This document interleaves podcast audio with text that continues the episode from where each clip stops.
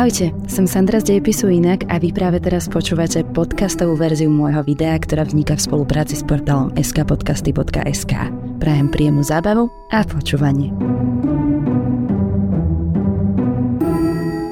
Štyri strany papiera s husto napísaným textom na stroji a riadkovanie menšie než 1,15. Keď sa dnes pozerám na formálnu stránku Charty 77, tak viem, že by ma nejakým zásadným spôsobom nezaujala. A bola by to obrovská chyba, ak by som si svoj úsudok vytvorila iba na základe tohto dojmu. Ako náhle som však prešla k obsahovej stránke Charty, začala som ju čítať, uvedomila som si, že v rukách držím text, ktorý odštartoval pád komunizmu v Československu.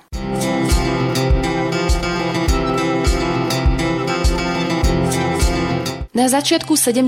rokov 20. storočia počas obdobia studenej vojny začalo byť jasné, že sovietský zväz nedokáže Západ poraziť vojensky, ideologicky a už vôbec nie ekonomicky. Z toho dôvodu bolo najrozumnejšou cestou dohodnúť sa na akomsi neútočení. No a táto snaha vyvrcholila stretnutím na medzinárodnej konferencii o bezpečnosti a spolupráci v Európe.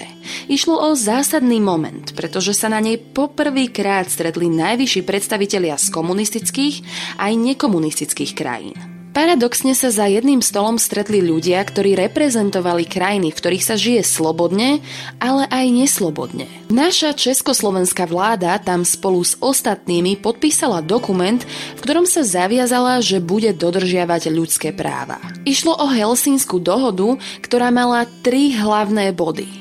Prvý uznal stav rozdelenej Európy a tým pádom legitimizoval nadvládu Sovietskeho zväzu nad východnou Európou. V druhom bode sa vytvorili predpoklady na bezpečnú a ekonomickú spoluprácu medzi Východom a Západom. A v treťom bode zaviazala všetky štáty k dodržiavaniu ľudských práv. Sovietský zväz sa však riadil tým, že papier znesie všetko a v skutočnosti im záležalo iba na dodržiavaní prvých dvoch bodov tomu tretiemu v skutočnosti prístupovali, ako by to bola len nejaká poznámka pod čiarou. Avšak českí disidenti na čele s Václavom Havlom vedeli až príliš dobre, že podpis takejto dohody je záväzok a boli pripravení pripomínať, že sa nedodržiava. Dá sa povedať, že ako prvý vo východnom bloku dokázali rozšifrovať vety, ktoré vyšli 13. oktobra 1976 v Československej zbierke zákonov. A teda československý disent sa mal konečne o čo oprieť. Nechceli sa zmieriť so stúpajúcou neslobodou a tak sa rozhodli upozorniť na to, že jedna vec je to, čo režim na oko hlása a druhá, úplne iná, je to, čo v skutočnosti koná. V decembri 1976 spoločne spísali dokument, ktorý otvorene vyzýval vtedajší parlament a vládu k dodržiavaniu medzinárodných zmluv o ľudských právach. A nazvali ho Charta 77, pretože von mal výjsť až v januári 1977. Chartisti navyše v tomto dokumente upozornili na pravý stav, v ktorom sa československá spoločnosť nachádzala. Podarila sa prepašovať aj do zahraničia a pomocou diplomatov a novinárov vyšla aj v najväčších svetových denníkoch. Behom prvých dní chartu podpísalo 242 ľudí.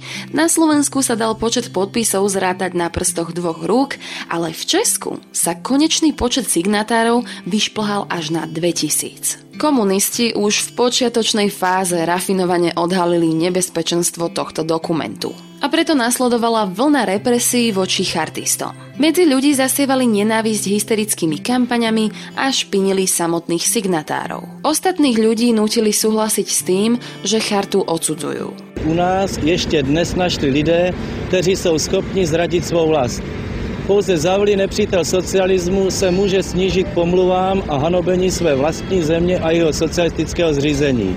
Celá naše dílna na výrobní poradě jednoznačně odsoudila a odmítla tzv. pamflet Charty 77 a v odpověď jednoznačně schválila stanovisko, v něm se mimo jiné i zavazuje překročit plán výroby zboží v letošním roce o 600 tisíc korun. Najsmutnejšou epizódou sa v tomto období stala tzv. anticharta. Podpisová kampaň, v ktorej tisíce umelcov verejne pochválilo režim a chartu 77 odsúdili. Všetko to vyvrcholilo zatýkaním signatárov. Nasledovali niekoľko hodinové výsluchy, domové prehliadky a v niektorých prípadoch aj väzenie. A samotného Václava Havla zatkli expresne, 8 dní po zverejnení charty. Týmto krokom sa však režim prepočítal a prívrženci začali byť od tohto momentu oveľa razantnejší. Po Havlovi sa vedúcej úlohy chopil filozof a profesor Jan Patočka. O dva mesiace neskôr však tragicky zomrel na zlyhanie srdca.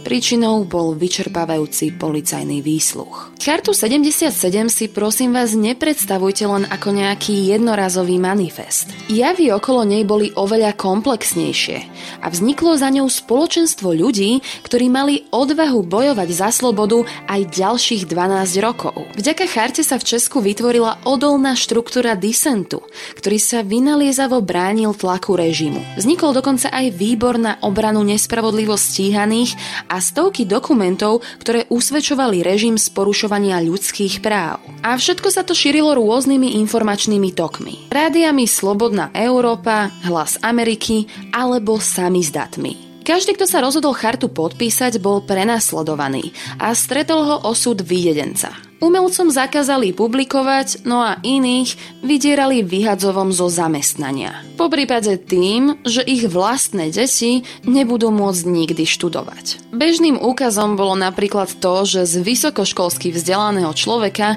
sa zo dňa na deň stal predávač, kurič alebo proste ďalší kolega pri miešačke. Postupom času začali aj ľudia z výboru na obranu nespravodlivo stíhaných končiť pred súdmi. Václav Havel dostal v roku 1000 1979 4,5 ročné väzenie, čo je mimochodom skoro tak dlho ako váš pobyt na vysokej alebo strednej škole. V roku 1983 sa Václav Havel dostal z väzenia. Vo svojej ilegálnej činnosti pokračoval s chartistami aj naďalej, pretože bol presvedčený, že proti bezpráviu sa človek jednoducho ozvať musí. Už teda viete, prečo je Charta 77 tak dôležitá pre naše dejiny. Pomohla vytvoriť spoločenstvo ľudí s jasnou politickou i občianskou ideou. Ľudí, ktorí boli zdatní morálne aj intelektuálne a mali odvahu prejaviť odpor voči režimu, ktorý nedodržiaval ľudské a občianské práva.